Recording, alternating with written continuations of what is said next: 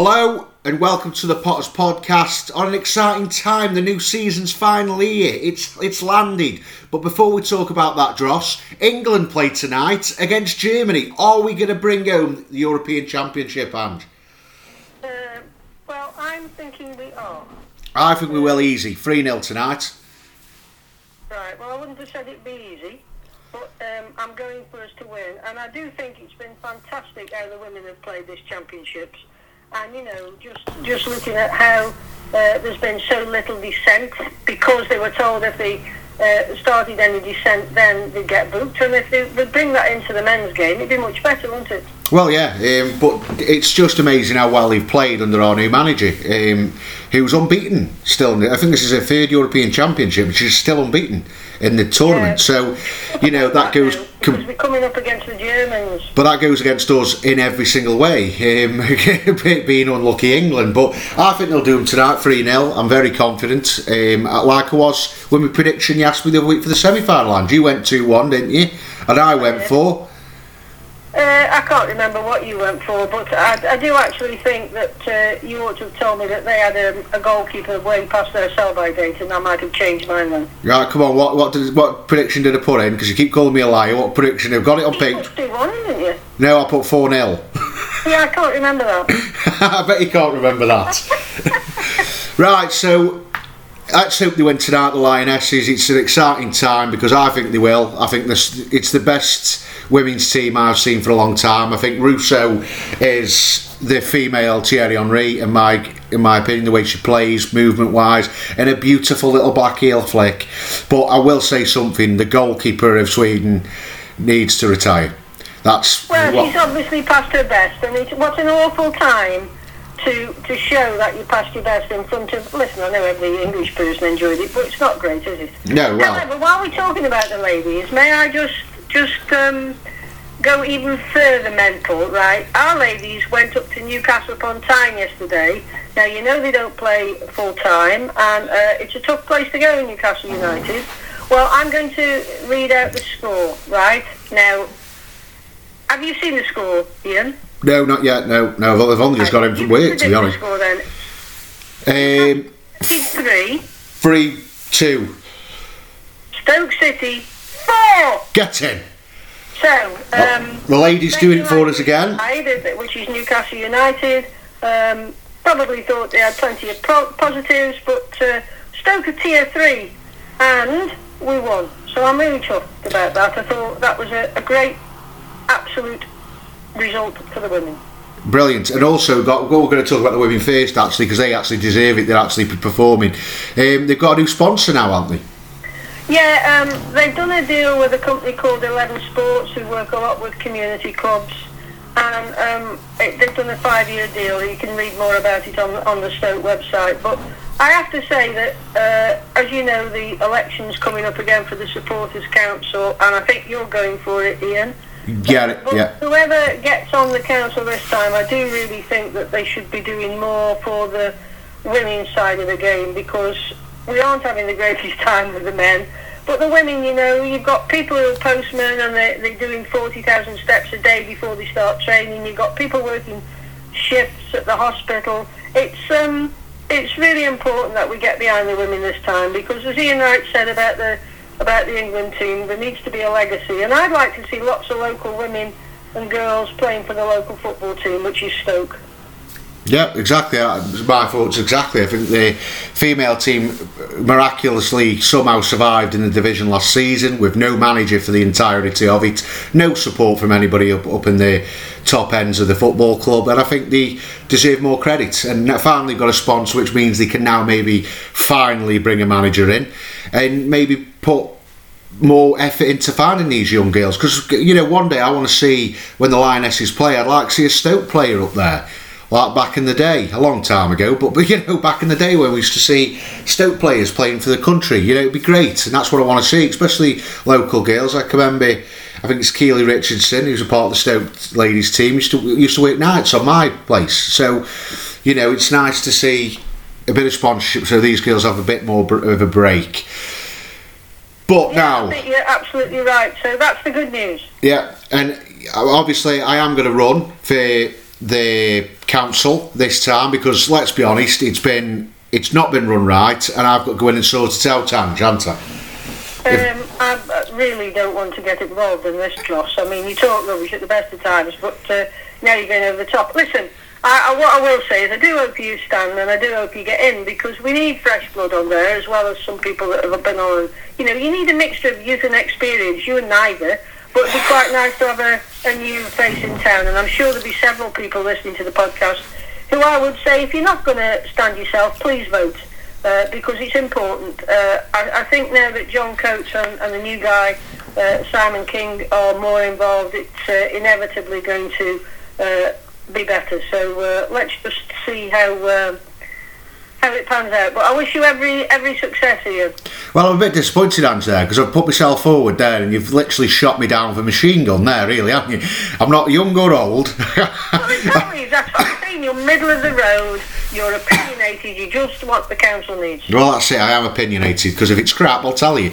Right. And speaking of crap, we're going to go into the opening day of the season, which was Millwall against Stoke City, kind of. So we're going to go into it, Andrew. We're going to go straight in with his player ratings in the first of the season. And that is Joe Bursik. Seven. Seven? Why seven? That seems high, Andrew. Have you been sponsored by the Sentinel? Because he, cause he made some very good saves. If, if Bursik hadn't have made two saves from the point, two point blank headers and one that he pushed around the post, Stoke would have lost that match by five. And they could have lost by six really because there was a goal disallowed for offside, which was hard to see from where I was sitting if it was offside or not. Six, I'll go with. I was going to go four, but you never liked Bursik, have you? I, I love Bursik. I think he's the next England number one behind whoever's there now because I think Pickford's been dropped. But anyway, we, are digressing. Um, he did make a few good saves, but anyway, we're going with Bursik, and I'm going to go with I'm going to go with six he did make some good saves. I think he he did convince me that he can play in that role. Um, and I, he, I don't still think he's ready. I'm still not 100% convinced, like you aren't as well. But he did all right yesterday. I've got to be honest. Uh, his distribution takes a long, a little longer than I would like. Yeah. I think he holds on to the ball sometimes too long. I know sometimes he has to because the players are in amble mode. But I thought yesterday he could have distributed the ball a bit faster. But he was one of two players who I thought uh, acquitted themselves pretty well yesterday. And funnily enough, both of them are in the academy, but we don't ruin it. Right, so now we move into, for me, so far, a man who's definitely not ready for the role he's playing, which is Clarke. Yeah, I was disappointed with Clarke yesterday. He didn't look like he had the confidence to go forward, and he did get a nasty bang on his ankle at the end, and I saw him limping out to the bus. And look, I know things can change quite quickly, but I'd be surprised if he's fully fit for next week. And if he isn't, then we're looking at somebody like Dehaney, aren't we? Uh, yeah, or got to be a new signing because he's not good enough. Um, Harry so Clarke. I'm giving him a five. Uh, I'm giving him a three. Um, okay. Not good enough at all. Good to see you've improved and got more positive. Um, I'm, I'm being positive by speaking louder and quickly because it seems like I'm being positive because of the way I'm objecting my voice, but I'm not. Um, Clarke barely passed the halfway line last uh, yesterday, um, which is the whole point of a right wing back to bomb forward and put balls in. But the truth is, he isn't a right wing back; he's a right back. So the entire system that Michael O'Neill plays falls instantly on its face. And Harry Clarke is a perfect example of this, which is why I wanted to mention something later about the transfer policy at Stoke and why dinosaurs created it. And to be honest, I can't really remember him doing anything of note he, not quick enough. Defensively, I thought was a little bit shaky at times. Got over overran many a time by the left-sided player at Millwall, which I don't even know his name, which shows you how good he is. Um, not good enough, Ange. Straight away, I've, I've seen him in three friendlies. I've watched it. Well, listened yesterday. He did nothing. Not good enough. So Clarke straight away, not impressed. Right, so now we move into Josh Tymon. Yeah, I thought he had a poor game. I, I didn't think he got up the pitch. I mean, he and Clarke were so deep that it, they didn't really help the forward line, and, and I was I wasn't impressed with Tymon yesterday for. Um, I'm getting with another three because I've got to do the same from both sides. Um, was again stood around with his mouth open, which he's famous for now. Um, I think there is a shirt design out there with a Tymon picture with a mouth wide open. Yesterday, nothing of keynote, no sort of ball forward. I think he did put one cross in in the first half, which was hit the first man. Again, too deep, but again, wasn't linking up with the midfielder. And this is the thing I'm saying about Josh Tymon. When Thompson isn't playing left centre midfield, Tymon's out the game. And it's we're talking about wing backs and how key they are on this system that Michael O'Neill plays, and I just don't think Tymon is one. And it's we're falling down instantly, and that's the problem I'm having. Right now we're going with Connor Taylor he was my man of the match for Stoke. Um, I know he was at, he lost his man for the first goal. Well, he wasn't alone in losing that man, but he lost his man. Apart from that, I thought he had a really proficient game. I was surprised we played him because I think I remember saying that I thought he'd go out on loan again. And I, I, if they get in another centre half, which they're trying to do, then he may still well go out on loan. But I thought he was the best player by a country mile for Stoke yesterday. He's a lovely lad. He's died in the wool, Stokey. Um, he'll become a fan's favourite at this football club, and I'm giving him an eight. Um, I'm going to go with a solid seven. To be fair, for Connor Taylor, he's my man of the match as well. Um, showed showed real tenacity yesterday. Was really up for the game, and he was the only one really that seemed up for the game. And if we loan him out, I want O'Neill sacked instantly, because at the moment, from what I've seen of him so far, he's our best defender, which comes to show when we bought three in that again, the transfer policy we're going to talk about later, but Afobe was kept in his pocket for most of the game. And it was from a young lad who, you know, has been out on loan, he's only had one season out, loan, out on loan, and comes in and plays with that sort of tenacity and aggression as well. He looked very aggressive when he was pushing round, just to say, right, I'm here, take note of me, I'm not, not a kid. Really solid performance, and he's definitely my man of the match, without a question. Right, now we move in to Ben Wilmot. I thought his passing was poor. Um, he, he has a certain amount of sympathy because he's not left-sided. Um, he looks like he's lost his confidence. One thing you can say about him is that um, he never gives up, but he isn't a left back. He, I, we didn't buy him as a left back. He isn't a left back. He'll never be a left back, and I'm giving him a four. Um, he gets he gets a five from me. Um, he, he, found it difficult in the first half. There's no question. He got himself caught a few times and he kept giving the ball away. But to be fair to him, Bradshaw in Afobe, he tangled with him a few times. He was really getting stuck into him. But like you said, he's not a left-sided centre back, and I've said I've been talking about this now for two years, and we still haven't fixed it. And this is the thing I've said about Ben Wilmot. When he plays right side of the centre back three, he looks really good. He moves it around nicely. He plays along, but can control on that right side, so he doesn't get overrun. But when he's playing on the left, he, he's not got a left foot, so people are getting round him, so he's getting caught, and it's it's just stupid that we know this problem, but we still haven't brought in a left-sided centre back, Ange. Well, it's it's just ridiculous. Well, who would you bring in? What? look, I, I, am not having it. They aren't looking, but you know we are shopping in a in a really difficult um, market because everybody wants similar. I'm, I'm not having it, Ange. I'm sorry. I'm not. I'm not having this excuse anymore that we're, we're not looking. We're not this. We're not that. It's been two years, Ange. We've had we've brought in four centre backs in that time, and none of them are left-footed or left-sided centre backs. The truth of the matter is that there's players that are out there you know, other clubs are finding them. You know, other clubs are going out and getting these players, and we'll, we'll talk about transfers a bit later. And we'll go in now with what a signing, Aden Flint. Yeah, what a signing. Uh, uh, I'm sure they brought him to win headers because he's not mobile. In fact, he's, he's just the opposite. He's immobile. Immobile. He needs not somebody extremely fast with him, as far as I'm concerned. Um, having said he was brought in to, to win headers, uh, he didn't do very well winning his headers yesterday. Um, I was disappointed. He, he, didn't dominate at set pieces at all. Um, he went up for one of our two corners. Well, he went up from both, but honest, I was I wasn't impressed at all. In fact, I was really disappointed, and he's getting a three.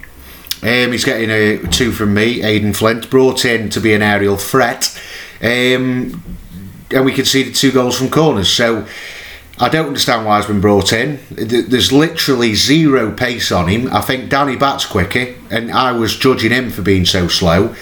And to be honest, let's bring back Danny Batth, everyone. Let's let's bring him back. Let's get him on loan till the end of the season from Sunderland because I'd rather have him than Flint. Flint is one of the most biggest backstep defender signings I've seen. I said this when he first come, and it already have been proven right. He's slow. He's got no movement at all when it comes down to the way he moves with the ball. In the air, fair enough, he might be good in the opposition box, but are we really going to get that many corners with the way we play? Um, he's getting a two. Not good enough at all, and I'm quite angry about the signing. Right now, we bring go into our. Got him, Ian. I, I think it was probably a quick reaction when they realised Souttar had had a setback, and I honestly think they had got him in Sure, I know that Stoke had been after him three or four years ago, when obviously they were after somebody like Dwight Gayle as well, and it's the story of Stoke at the moment. They get players way too late, but.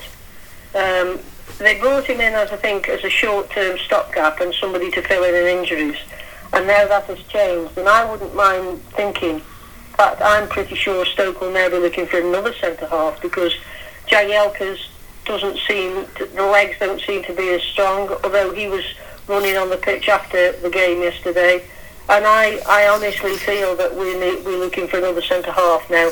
That would make me think that Harry Souttar is going to be very touch and go about the World Cup. And as much as I'd love him to go for him, I'd rather have Harry Souttar spending that uh, off period training here and getting himself fully fit to play for Stoke. But him as a player, he'll want to go to the World Cup, and I think we're in a very difficult situation centre half wise now. Uh, well, I agree with you. Harry Souttar is key, and I, I, but I still don't agree with signing a player. For me, for me, if you're going to bring a player in as a stopgap, then you loan a young lad in. Maybe could have brought Harwood-Bellis back for yeah, but that period. Coming, he was always going to go to Burnley, you know. Well, I know, but I meant some, somebody like him. I'd rather that than bring in a, a retiring player that we wanted four years ago.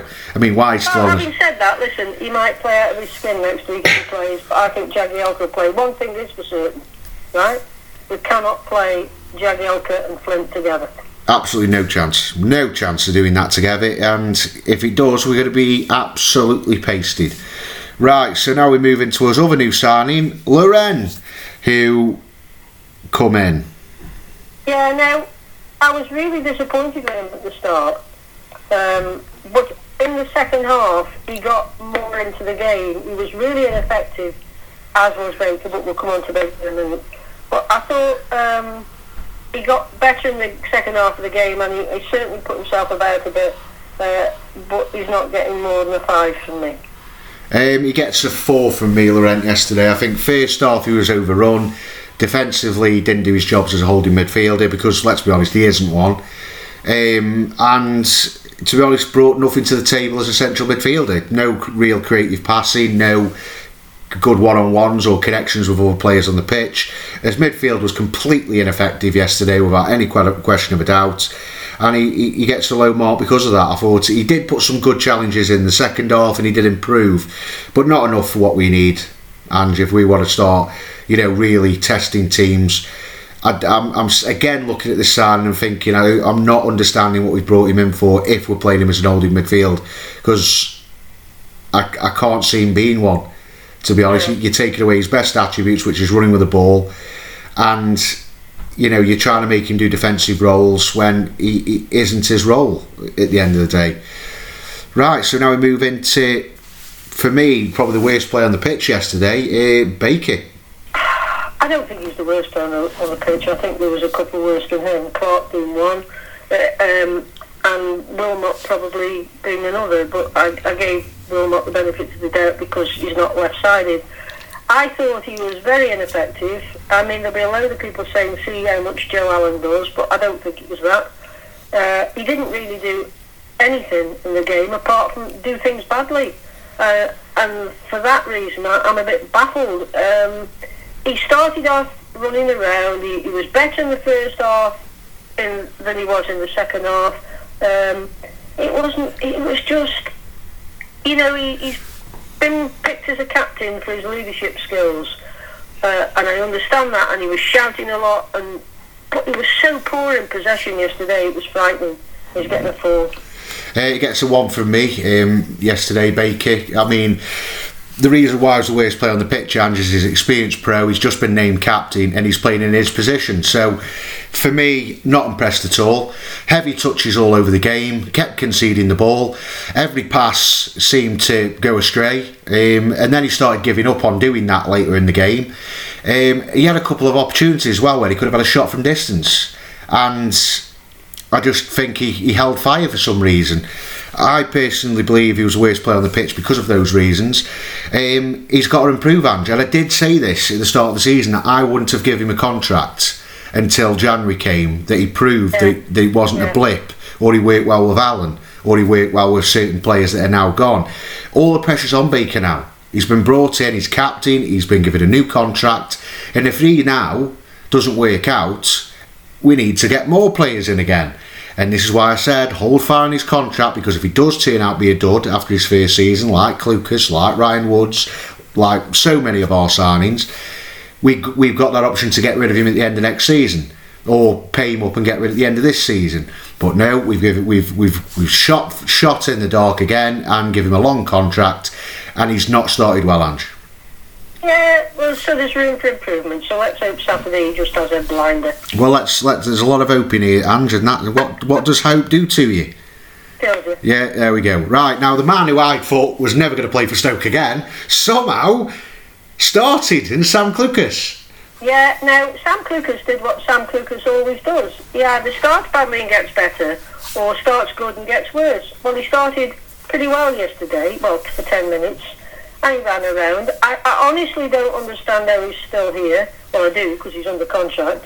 I do wonder if he was put on the pitch to see if somebody might like him or, or want to take a chance on him. Um, he wasn't terrible. He wasn't very good. Uh, he disappeared after his good start. That's all I'll say, and I'm giving him a four as well. Uh, he gets a four from me actually because I, I, can't complain because I think he was probably the best midfielder on the pitch yesterday, which shows you how far we've fallen. Again, he started well, and the reason why he's playing Andrew, and it's simple as this: he's the only one that can do something with the ball.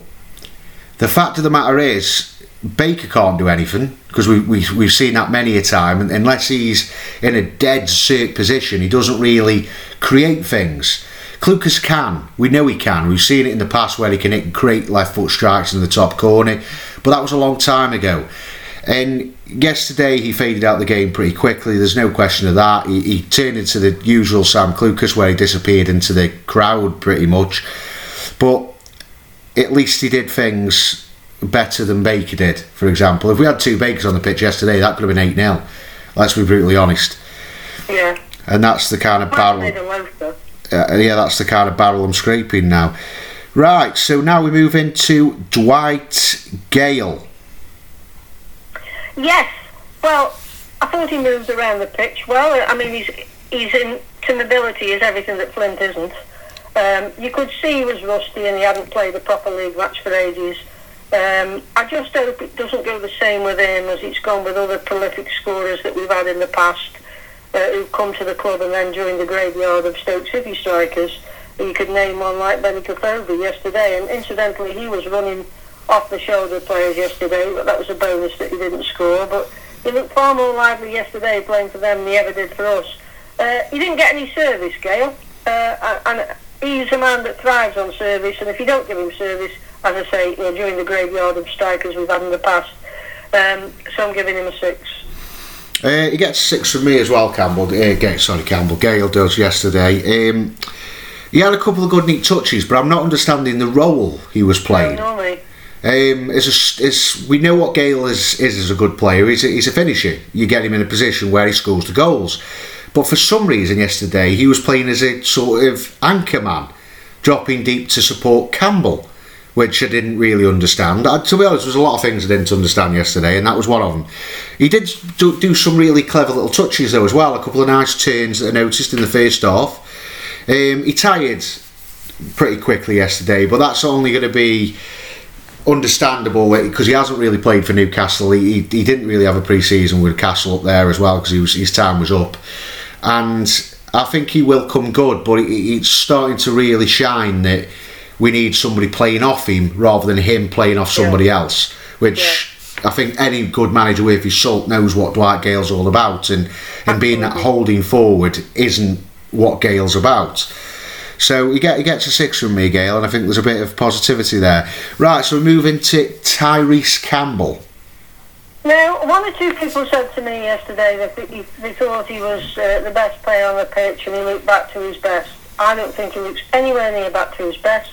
He looks more threatening, um, but you know we didn't have many shots on on target. He tried to be positive. He had the one shot that looked like we might score with it, when the keeper almost did what the Swedish keeper did, um, and I was just willing it to go over the line, but it clearly didn't. Uh, and again, I'm not sure that you're going to have anybody like Campbell scoring if we don't play a different system um, at the moment because there's just nothing to run onto, nothing to threaten with. Uh, so he's getting a six off me too.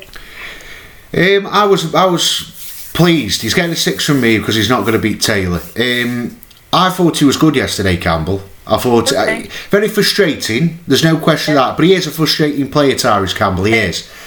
Because I think Fuller was the same. Ricardo Fuller used to frustrate me. I was, I'd be there screaming at him, move, move, move, and then out of nowhere he'd have a touch, bang, goal, and I got, I, I love him. So it's one of them things. Campbell yesterday, he, he tried a cheeky little shot from distance. Be that Bialkowski, the ex Southampton goalkeeper, spilt it, and I thought it was going in, but he didn't. Um, but I thought, to be honest, every time I'm looking at Campbell in this system, it just doesn't suit him either. Um, I'm looking at it. I, have never really fancied Campbell as a out and out striker. I just never have.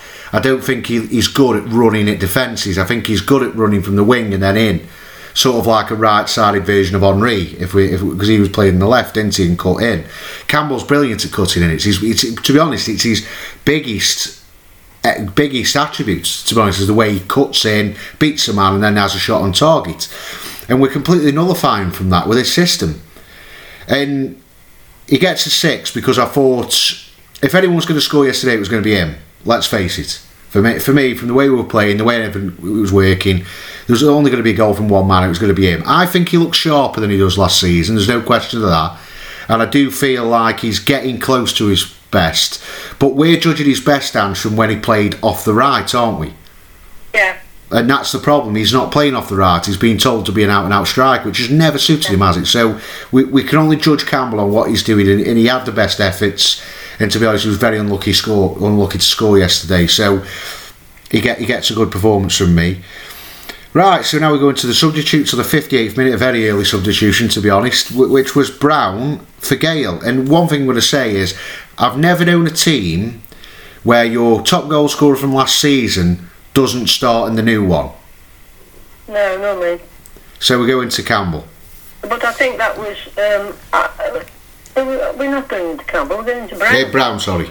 All over um, the place. Uh, when when you look at the reasons why he didn't start, I understand it. If, if he, I think he probably thought, well, I'll give Dwight Gayle so many minutes, and then I'll bring Brown on. Um, I would have given Gayle so many minutes and brought Campbell on, but there you go. That's we're all different. Uh, he ran around like he does. I mean, as soon as he came on, he ran around like an idiot and charged down a couple of crosses. But um, you can't fault him for his energy and his effort. Uh, and I think that makes up for a lot of his inadequacies. And you can't knock somebody who was your top scorer, scorer last season. But most of his passes went astray, and given that he came on uh, fairly late on, and well, not fairly late on, but he came on as a sub, he's getting a six. Uh, he gets a five from me, um, like always. Just carrying as normal he did chase and he hurried around and he was trying to keep the trying to get things moving. He did have a good eddy late on as well. Yeah. I thought I thought was a good movement from him. But to be honest, in those the time he was on the pitch, he did more than Gayle for me. He did. Um, I think Brown and Campbell don't suit each other, but I'm looking at the entire squad and, and nobody suits each other. I've got to be honest. We're so there's no link up anywhere. And the only link up I can think is Thompson and Tymon. That's the only one that I, where they go they link up well. Nobody else does. I look at it what the hell's going on with this squad? But for me, I think Brown should have started. I think he should have started with Campbell and then brought Gayle late on for Campbell, and I think that would have been a more effective way round of doing it for me because Gayle, we know, half a chance can score a goal. But the problem is with Brown, and I said this in pre season, I don't know how he's going to fit Brown in. And I, and I thought this was going to happen when he was going to drop Brown because I don't think Brown will be starting many games now that Gayle's coming. Um, because he's not a knock on man and he's not really an out and out striker, so he's sort of like like the Duncan Ferguson kind of role where it's he's like in between of everything. Um, but it's glad I, I'm just very confused of how he didn't start that game, and that's. But at least one good thing I'll say, Ange. At least we had an early sub. Yeah, I mean that is a positive of the day. We had an early sub. That's that's that's that's a great thing to see, and but then we were followed up by another early sub, which was the man who again should have started, which makes no sense, which was um, Smallbone for Clucas in the 66 minutes. I thought for the short time he came on, and he had less than half an hour, as you've said, it's not a great deal of time to judge, but he was. Um, I thought he was fairly impressive for the time he was on, and I'll give him a six. Uh, another five. I, I think he's got a good I think he, I think because we uh, apparently we changed the tactics. I don't, I don't, I couldn't really see or hear it when I was listening. Um, but I, I, do think we're sort of again makeshifting him as a cam. I don't think he is a cam, to be honest. I think he's got good technique, and you could see a couple of good passes that he was spraying around, which is a good sign, really, because we, we we're crying out for creativity in that midfield, and he has got a bit. But I think playing. I thought he was playing too high, and from what I was seeing of him, it, it seemed like he was he was under pressure all the time to make a pass, and we did this to Vrancic last season, ruined him. Well, I say we, I mean Michael O'Neill. Um, I'm, I'm struggling to see positives out of this performance, Andrew. Really am, and I'm really worried. Right, so now we move on to not Neil Kilkenny, Gavin Kilkenny. A mistake earlier on, if anyone notices. Uh, he came on for Wilmot in the 80th minute. Yeah, well, there wasn't enough time really to to say anything about him, so I hope he gets a five off me. Uh, he gets a five, but I was very impressed with how he got back.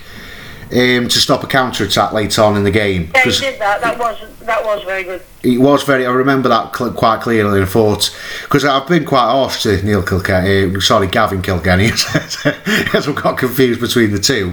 personality. Yeah, and to be honest, I, I, I don't know with him. I don't see him as old in midfield, but to be fair, he did more than Laurent with that comeback than I've seen from an old midfield that we've been trying out for the last two, three years. Andrew, I thought he really he, he, he could fill that role now for me. I, I know it's only one moment, but he, I, I, thought he covered covered the defence quite well when he come on, which is why he gets the solid five, and I'm quite impressed.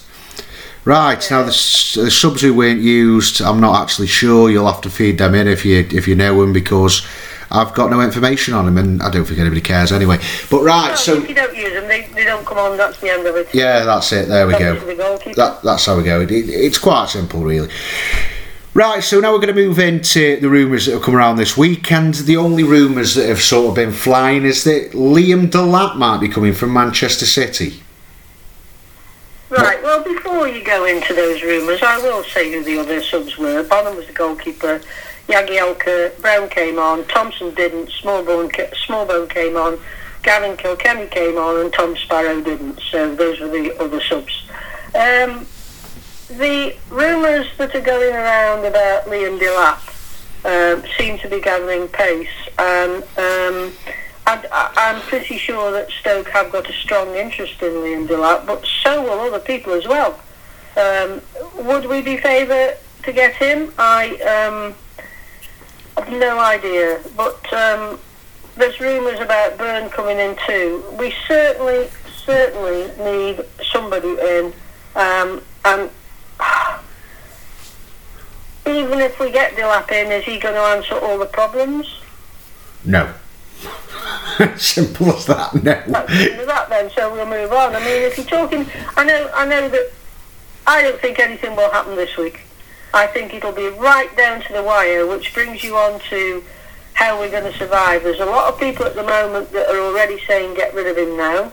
Um, if you if you look at it realistically, the board never do knee-jerk reactions. Uh, they always wait sometime, well, mostly too long. I can't see anything happening inside of this transfer window, but I do feel that if Stoke have a bad result next week, it, the ground will turn toxic. Um, but you should never base anything. And I know we can turn around and say the pre-season's been the same, should never base anything on the first few results of the season. Why? Well, you can always turn back and say Nottingham Forest last season. They were dire. They were going nowhere. Barnsley the season before did the same. Um, so I'm going to keep my powder dry uh, until the transfer window's closed, and that's after eight matches. And I did say to you we could be adrift by that stage and have too much to do to get in the playoffs. But until that point is reached, whereby we've got all the signings for this half of the season, I'll I'll keep my powder dry. But he's not a fool, Michael O'Neill, and he will know that um, next Saturday, no matter what you said to me about uh, talking about pressure after one game, the pressure's on, and the fans.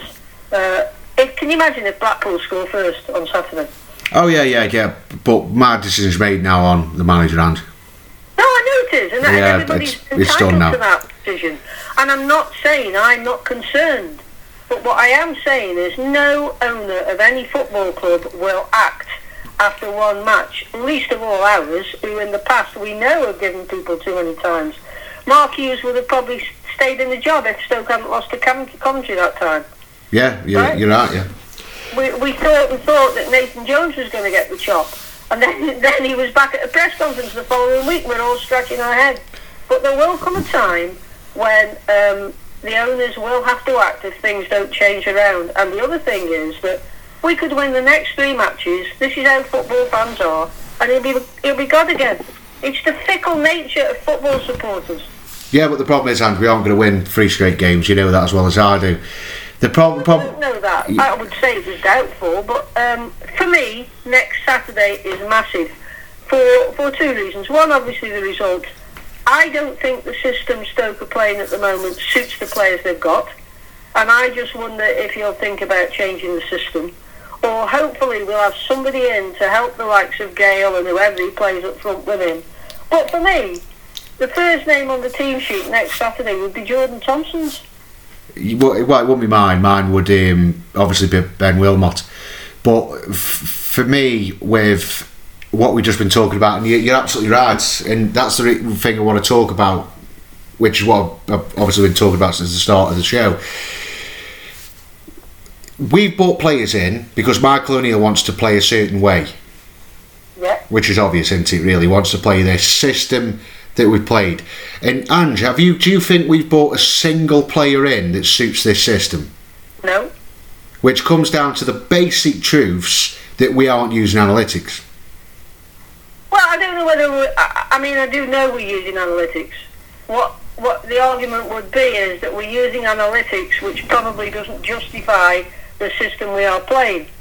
And we know that Ben Wilmot has been shoehorned into a position he doesn't play at, at this moment in time. So we, I know we use analytics, and I, I'm, I'm pretty sure the analytics will prove that players are doing things that you would expect in the positions you're playing them in. But that doesn't mean the player will not do them. Sorry, the player will do them because he doesn't know how to play that position. I mean, Ben Wilmot, when he came, he looked a real deal, didn't he? Well, he did. When he plays right centre back, he still does. Tymon was too deep. Yeah. Clarke looked like he was going to have a nosebleed if he crossed the halfway line. That's not a wing back. No, no, because it, it isn't a wing back. And the thing is with analytics, analytics are supposed to look, go out there and find players that suit that system that the manager's playing by bringing in players that know how to play them roles and are very efficient and good in them roles. That's what analytics does. I don't think we do have analytics, I'll be brutally honest, because the signings make no sense to if we did. I, I think we've got analysts and I think we've got a scouting network, I truly believe, and I think that's under under resourced as well. But when I look at what we're looking at here, Harry Clarke is a perfect example of a non right wing back, right back that we brought in again. I look at Flint, who's been brought in, fair enough, he might have been brought in to be a third, fourth choice centre back, but again, he's not going to suit what we're trying to do. He's got no pace, can't pass the ball, which means he's pointless as a three man back, back line.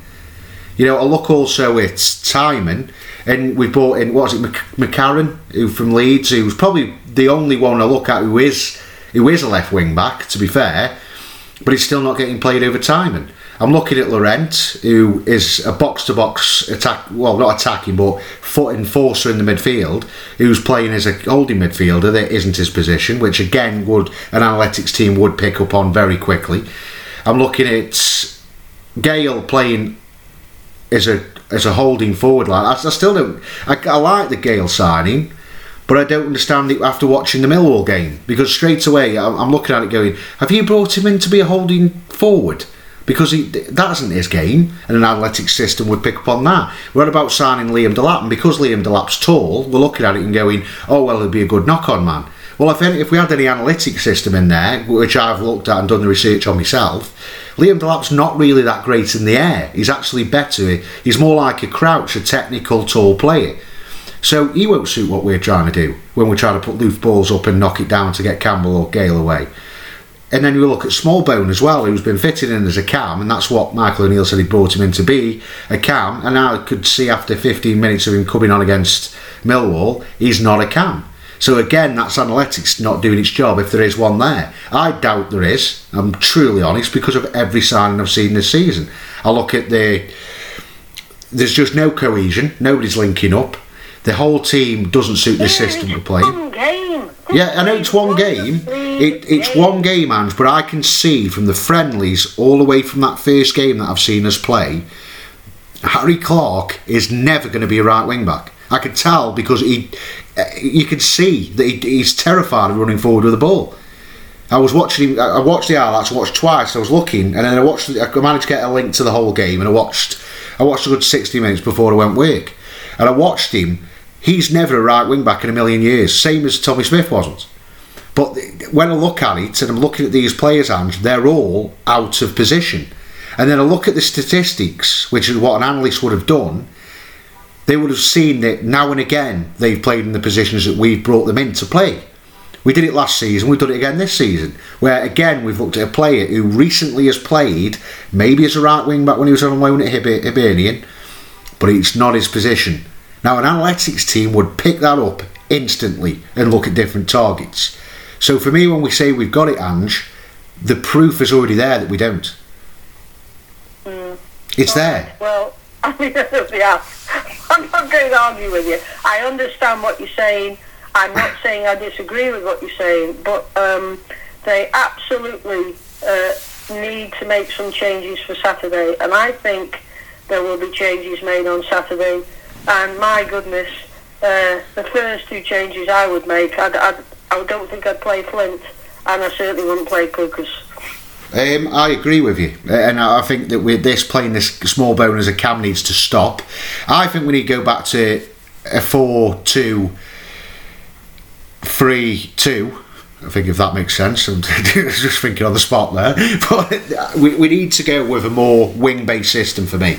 We're going to have to bring Wright Phillips in to play on the left, Campbell on the right, with Gayle up front. We're going to have to make serious changes, and this is bad when we talk about analytics teams and all that lot. That we're already after one game going, our system isn't working, which is really bad for our transfer team, isn't it, Andrew?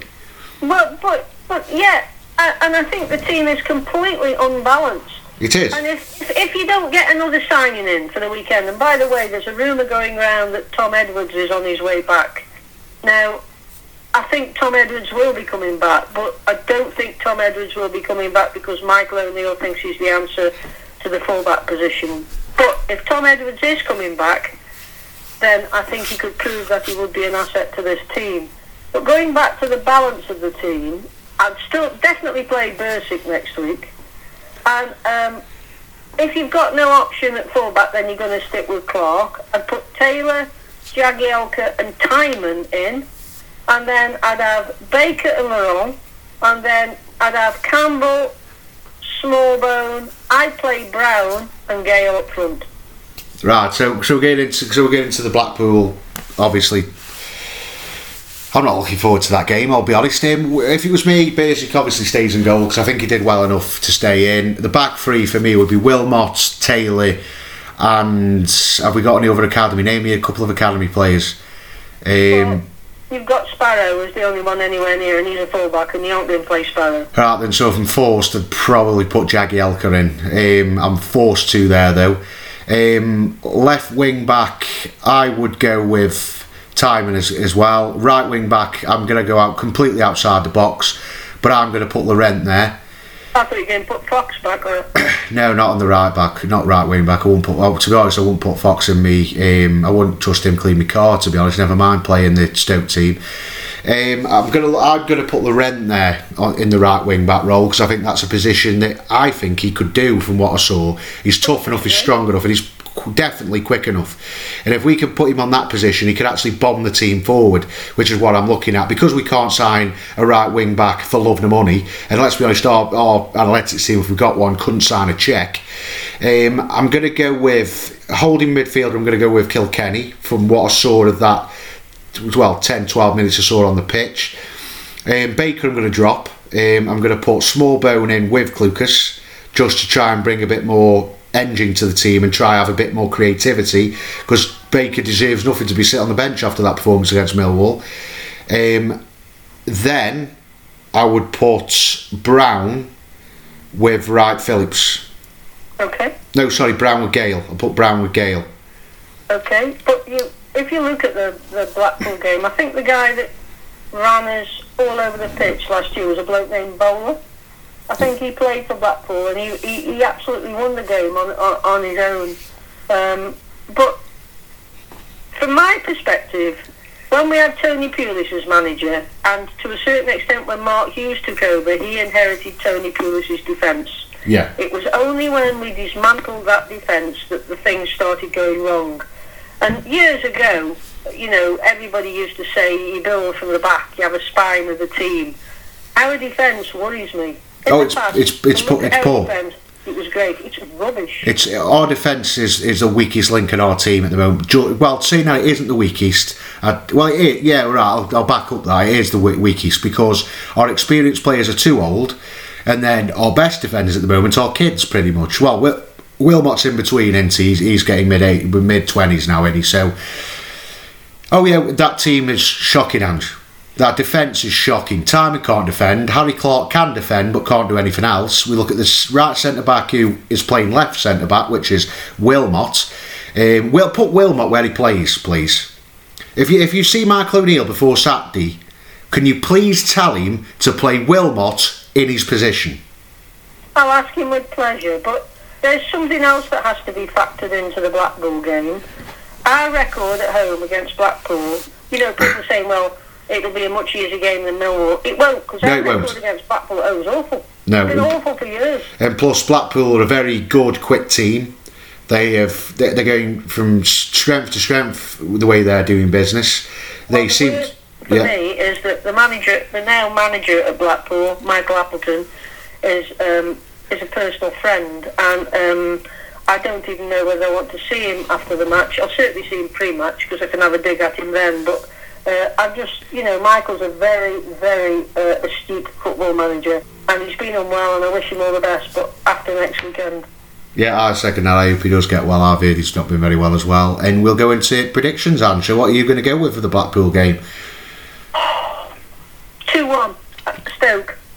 Where are you getting that from, Ange? Please, please, for, for me and all the listeners, please tell me where you're getting that from. Because I do honestly think that uh, we'll just have enough to win. I think they'll score first, because that will really turn the crowd off. And I just think that we will score, uh, Brown will score and Campbell will score. Uh, 2 0 Blackpool. Well, thank you very much for yet another entertaining Sunday. Well, I'm sorry, I got the prediction last right last week on 2 0. No, but you got to fall off your horse at some time. I'm already 1 0 up, one game in, 1 0 up. I've also got the England one result right. I'm hoping this one's wrong, I really truly do. But I can't see anything unless there's a drastic change in the formation or two or three players coming, Ange. I can't see an improvement. I can't see us creating chances enough to give Blackpool a game. And I think Flint will play again. And that Blackpool team, who we know have got a really quick forward line, will absolutely murder us. Well, I don't think he'll ditch the five at the back. I really don't. Um, I think he'll make three changes, and I sometimes wonder if you know, like he tinkers not as bad as Nathan Jones did, but I, I, I th- I think you've just got to have faith in the players with the odd exception, and that, that odd exception for me would definitely be Flint. Yeah, definitely. I don't like being right, but I'm right about Aden Flint. Let's be honest. I think even you agree with me on that one as well. that the man's done.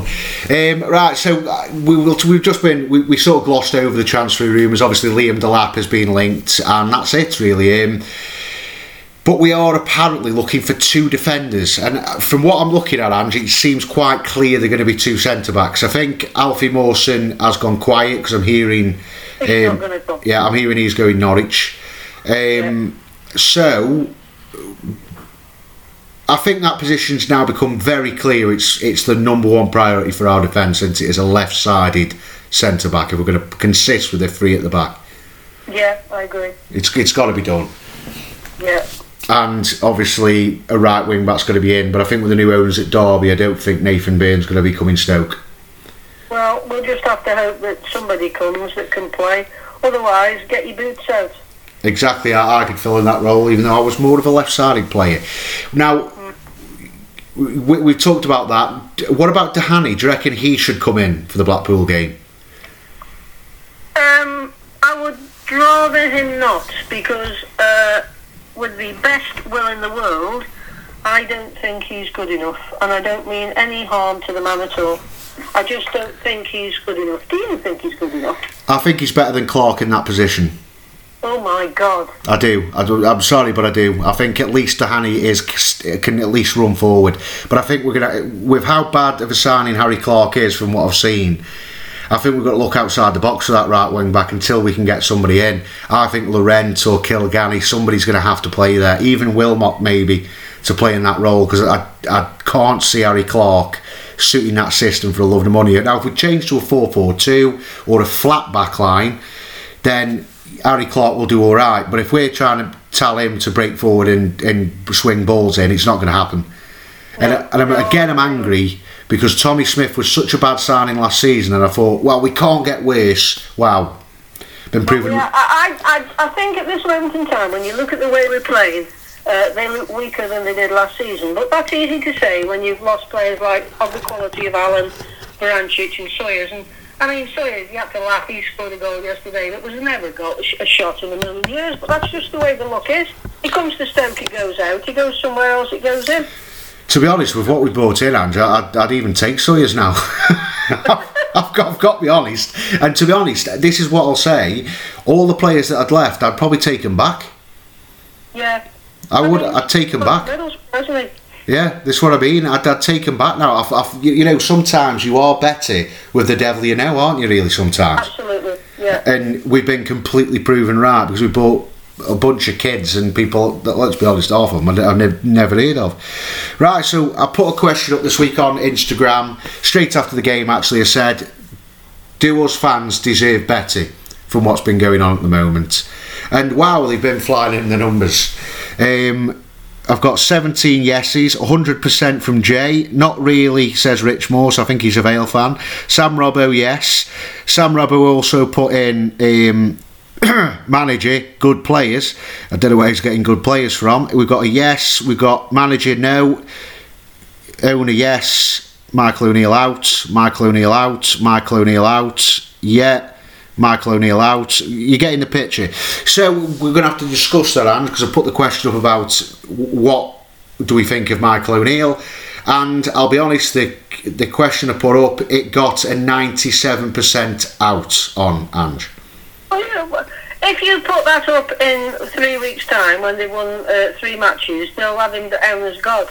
I don't honestly think um, you will get any. Look, there's a toxicity about the football club at the moment uh, on everything because of the past five years of, let's be honest, poor football. I think Michael O'Neill is a really decent human being. Unfortunately, he knows, you know, and I know, is that you don't win football matches, you get the sack normally. I can't see. You get rid of him, uh, and I know that there's a, a real reason why many would want to get rid of him. I'm not happy with the results. Nobody can be happy with the results. even less happy with the way the players are playing. Right?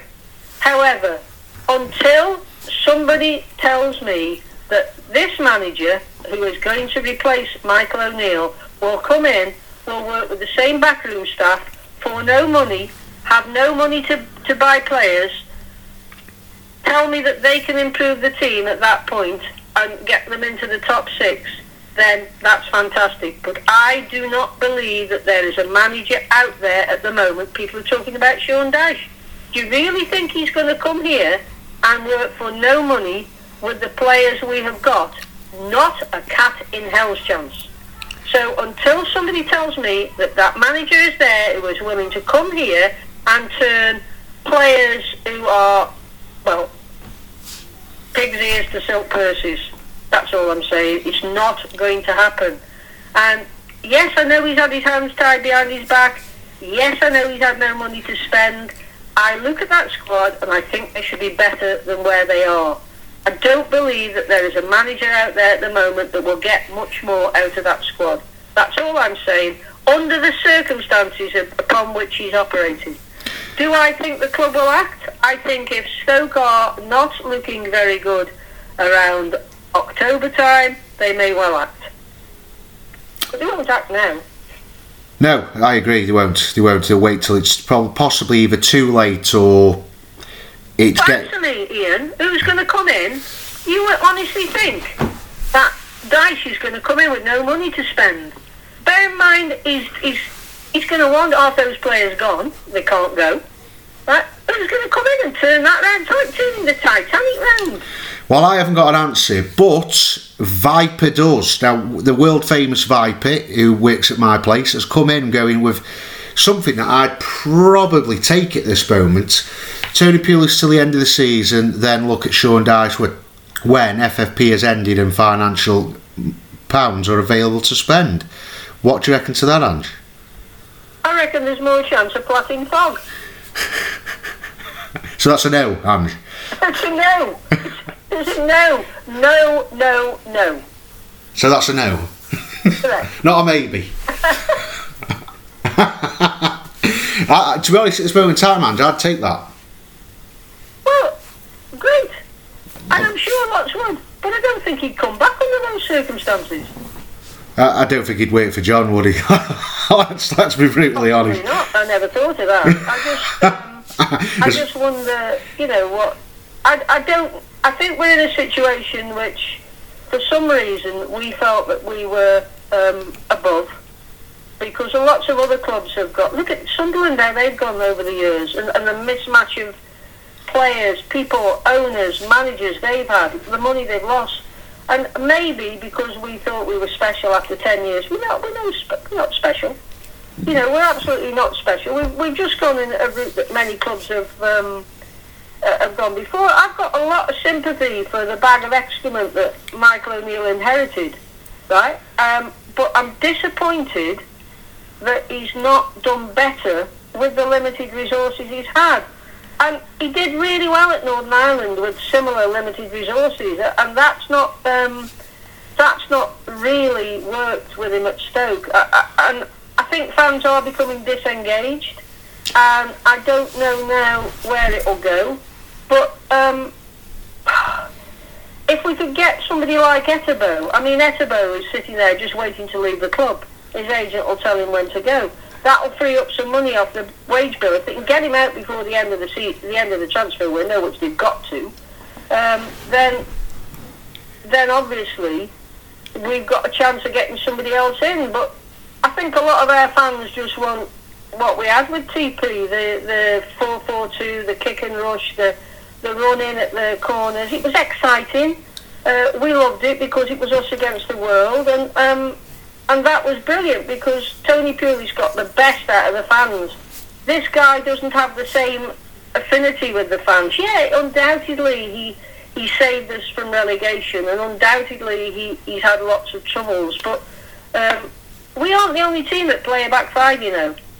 If if you look at say Antonio Conte, he did that with Chelsea. He's done it with Tottenham.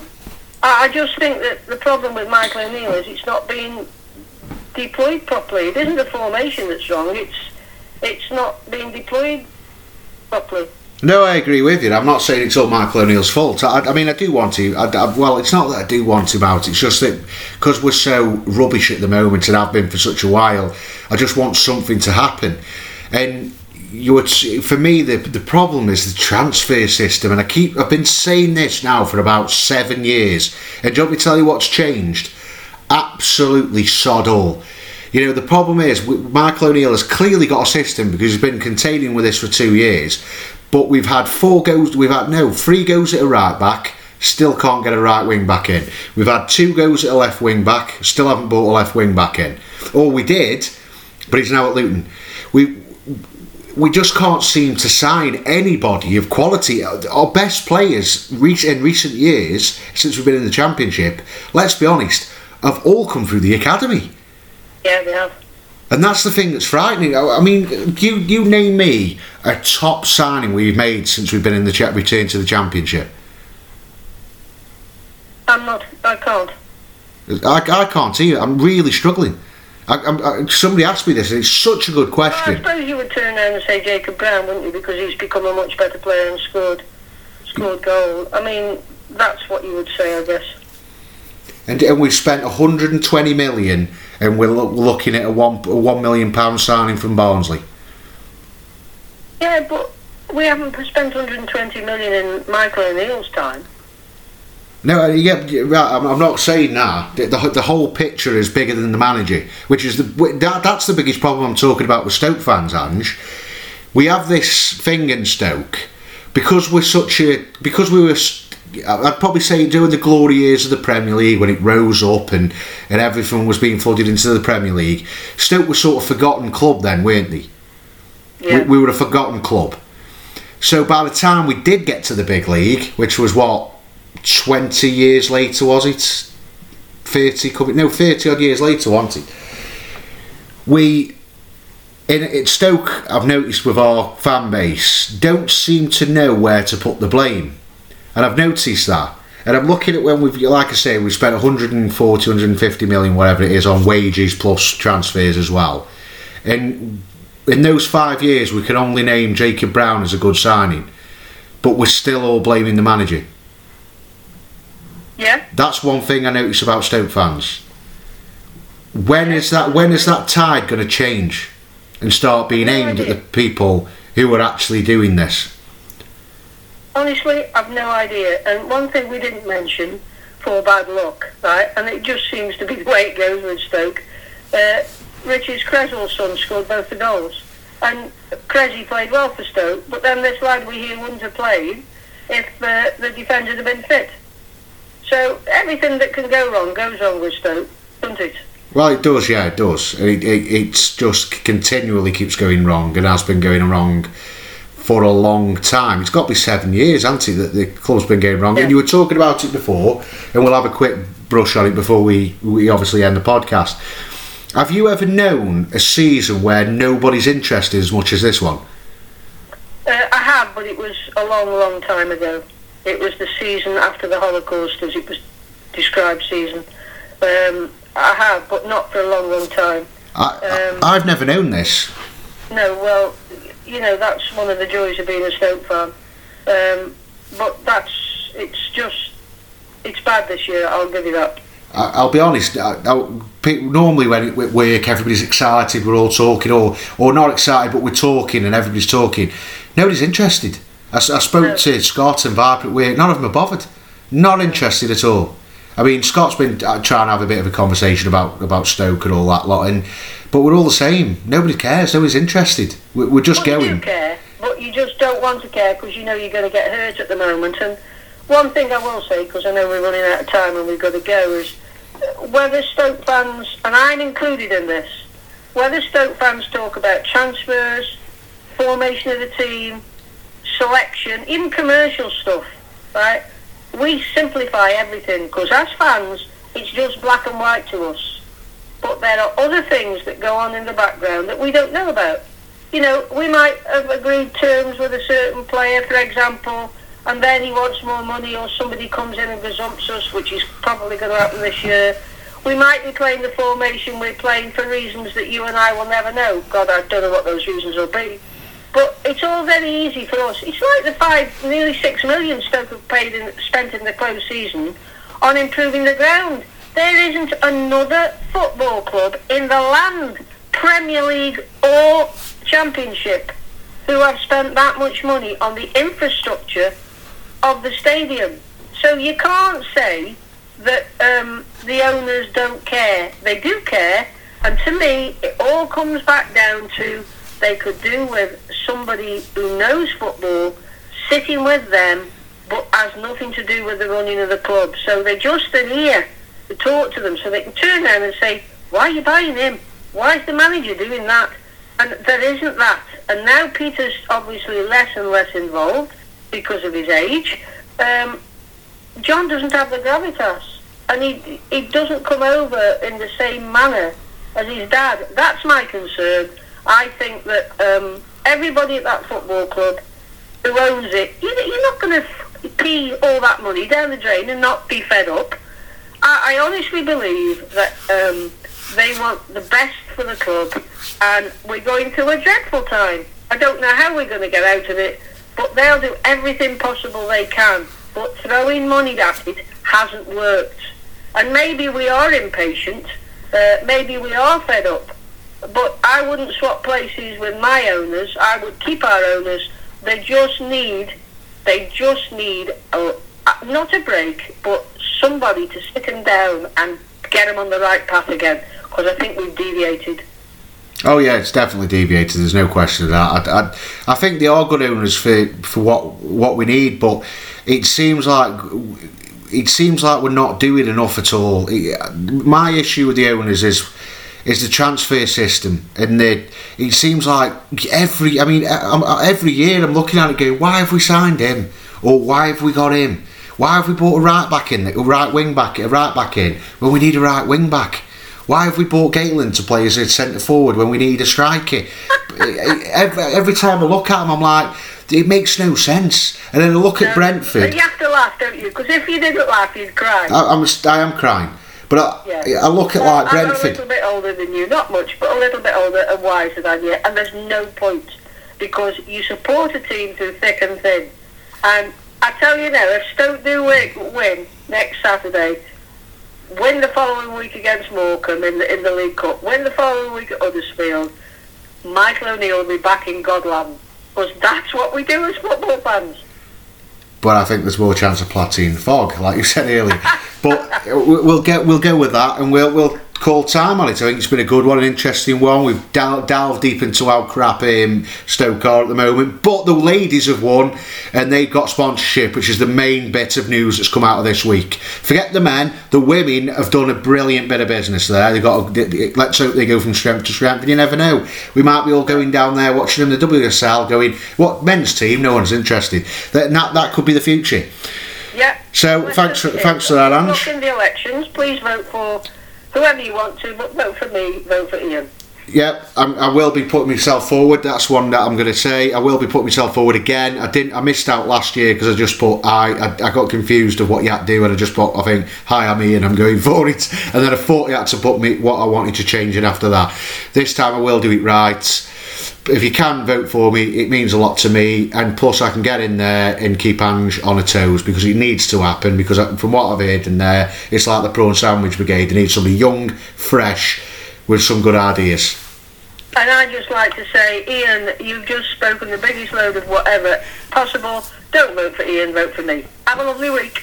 So not a positive start to the season we all were hoping for, but let's carry on. We're going to carry on with the Potters podcast. We're going to be here next week as usual, and make sure you tell your friends about it and, and follow us on all podcast platforms. We're on there, so if you're new to this and you've seen a link, just get yourself on it find the Potters Podcast, which is easy, just type in the name. You'll find us, share us, and link to us every week. If you want to get more involved, get yourself on Facebook or Instagram and be a part of the Potters family. We've got the Potters group page as well, which you can get on easy as pie. So thanks for listening. Ta All the best.